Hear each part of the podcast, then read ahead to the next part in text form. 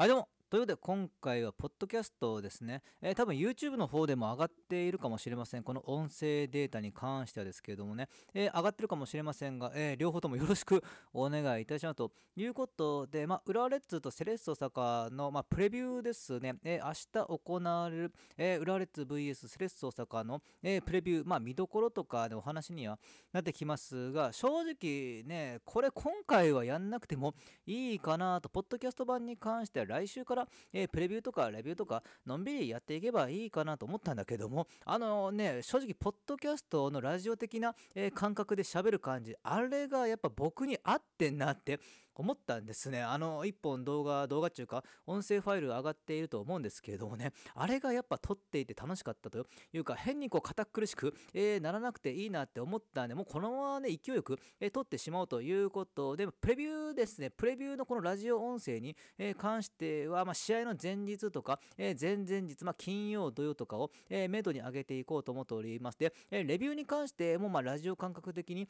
やれるようにね、上げていこうと思ってますんで、レビューに関関しては試合が終わった当日か、まあ、翌日ですね、やっていきます。で、YouTube の方では動画版で別に、えー、上げようと思ってますんで、まあ、レビューとかプレビューの関する、えー、ものが2つになるということで、よろしくお願いいたしますということですけれどもね、まあ、早速今回やっていくんですけれどもね、そう、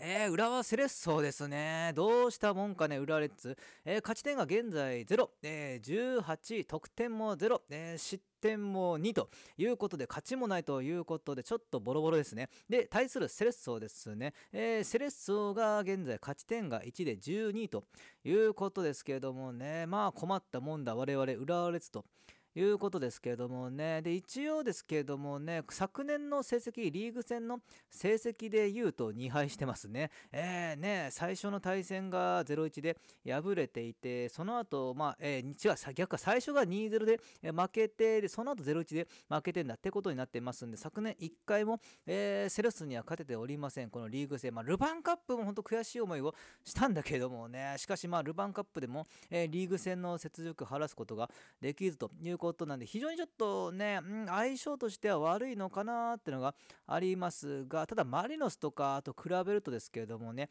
多分裏列がボール保持する時間が、えー、長くなるんじゃないかって感じがします。もちろんセレッソも自分たちで、ね、ボールを持っていくこともできるし、えー、相手に譲ることもできるようなチームなんですけれどもね。で、まあ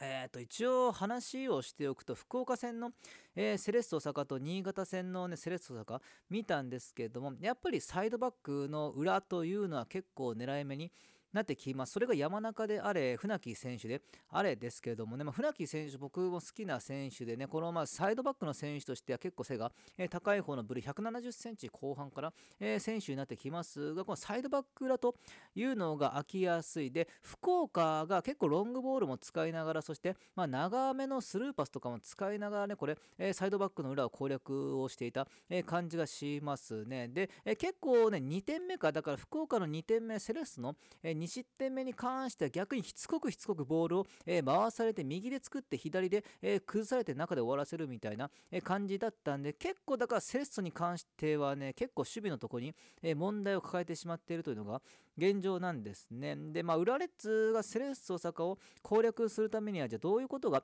必要かというと最初言ったポゼッションしていくというのは結構重要になっていくんじゃないか要はさっき言ったサイドバックの裏をしっかり狙っていきましょうというのとしつこくしつこくえー、ボール回して再度変えていくみたいな、えー、作業が結構効果的じゃないかと僕は、えー、思います。この2試合見た印象にはなってきますけれどもね。で、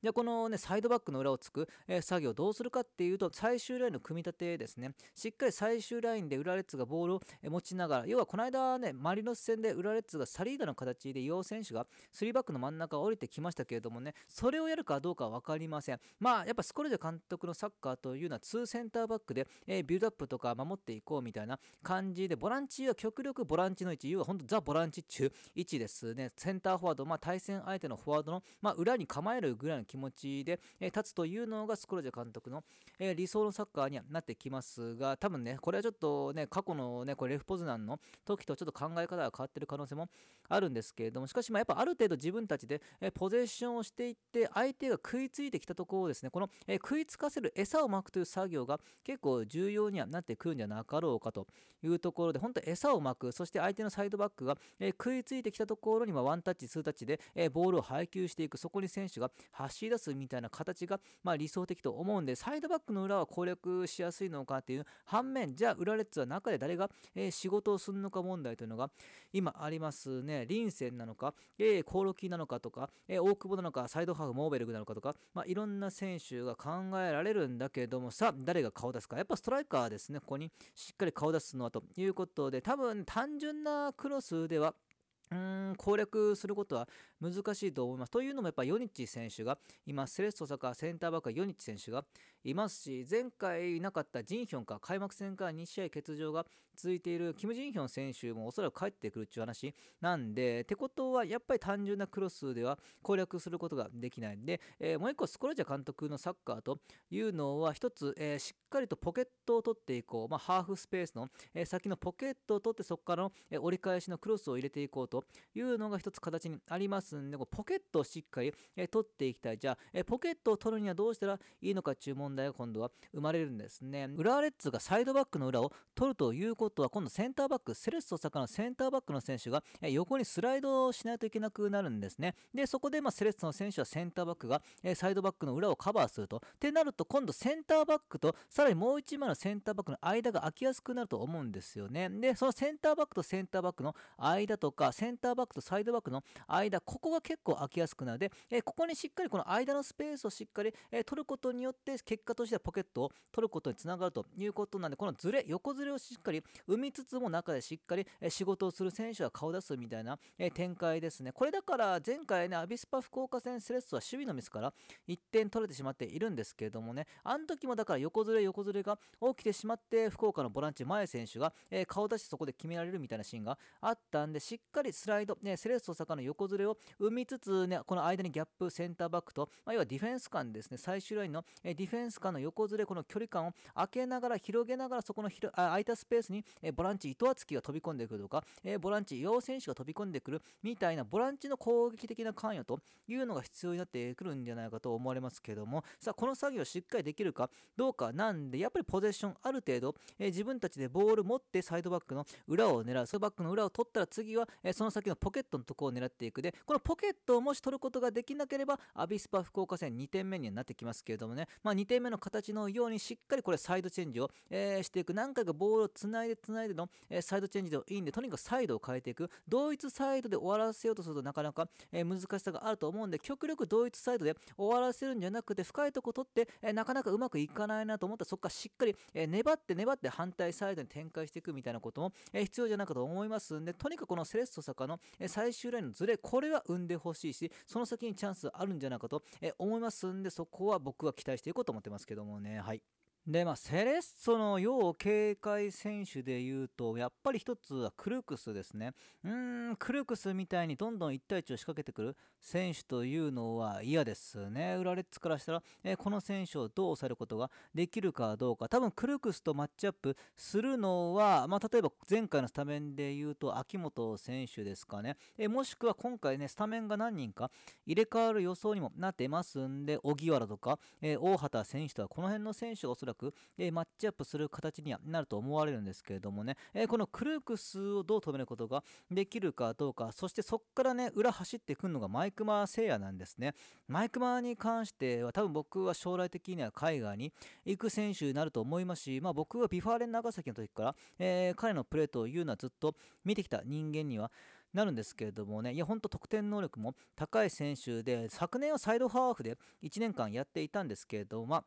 今年はサイドバックに戻るということで、まあ、長崎時代はサイドバックの選手だってんで、もともとこのサイドバックの選手なんですね。もともとはサイドバックの選手で、もっと言うと高校時代はフォワードの選手ということなんで、ね、本当得点能力の高いディフェンダーにはなってきます。このマイク・マセイヤと、えー、ジョルディ・クルークス、この2人はどうされるか問題というのがあるんですけれどもね。で、ただ、レオ・セーラに関してはまだまだちょっとコンディションが上がっていない感じがしますんで、その相方、上条選手、まあ、前回福岡戦でも強烈な一発沈めているんで、この上条をどう抑えるかっていうか、右で作っている時にしっかり、えー、反対サイド上条選手を、えー、浦和レッズの選手が見ることができるかどうか、本当クルークスとかマイクマばっかり見ていると、背後からこの上条選手が反対サイドから飛び込んでくるみたいな、えー、こともありえますんでね。で、あとはセットプレーでやっぱヨニッチ選手の高さ、これが攻守にセレッソは効いてくると思いますんで嫌ですね。で、あと奥の選手もね、この選手は本当賢くて、えー、素晴らしい選手です。まあ本当奥の選手が10人いるだけでチームが作れるんじゃないかという万能型の選手ですけれどもね、まあ、時には3バックの真ん中に降りてプレーすることもあれば、3バックの右脇に降りてくることもあるで、もしくはま2センターバックで、今年結構のセレッソは2センターバックでやっていこうみたいな意識は結構見えるんですよね。まあ、だから奥の選手がこう降りてきて何かするということは、えー、少ないのかもしれませんけれども、この、えー、進出鬼没なボランチ、天才型のボランチ、えー、奥の選手もベテランの選手ですけれどもね、えこの選手選手をどう封じることが、えできるかどうか、浦和レッズからしたらこの奥の選手もしっかり、えマークしないといけない選手にはなってくるんじゃなかろうかと思われますが、ただ、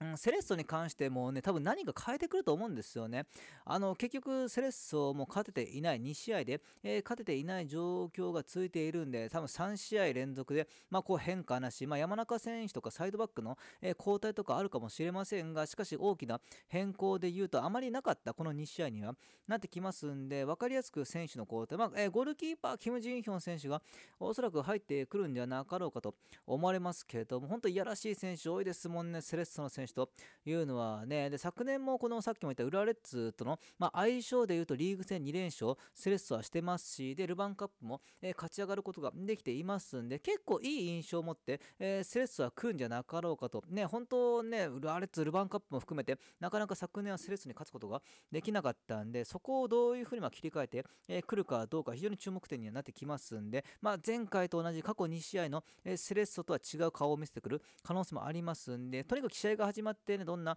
えー、形で入ってくるか非常に注目点にはなってきますけどもね。はい。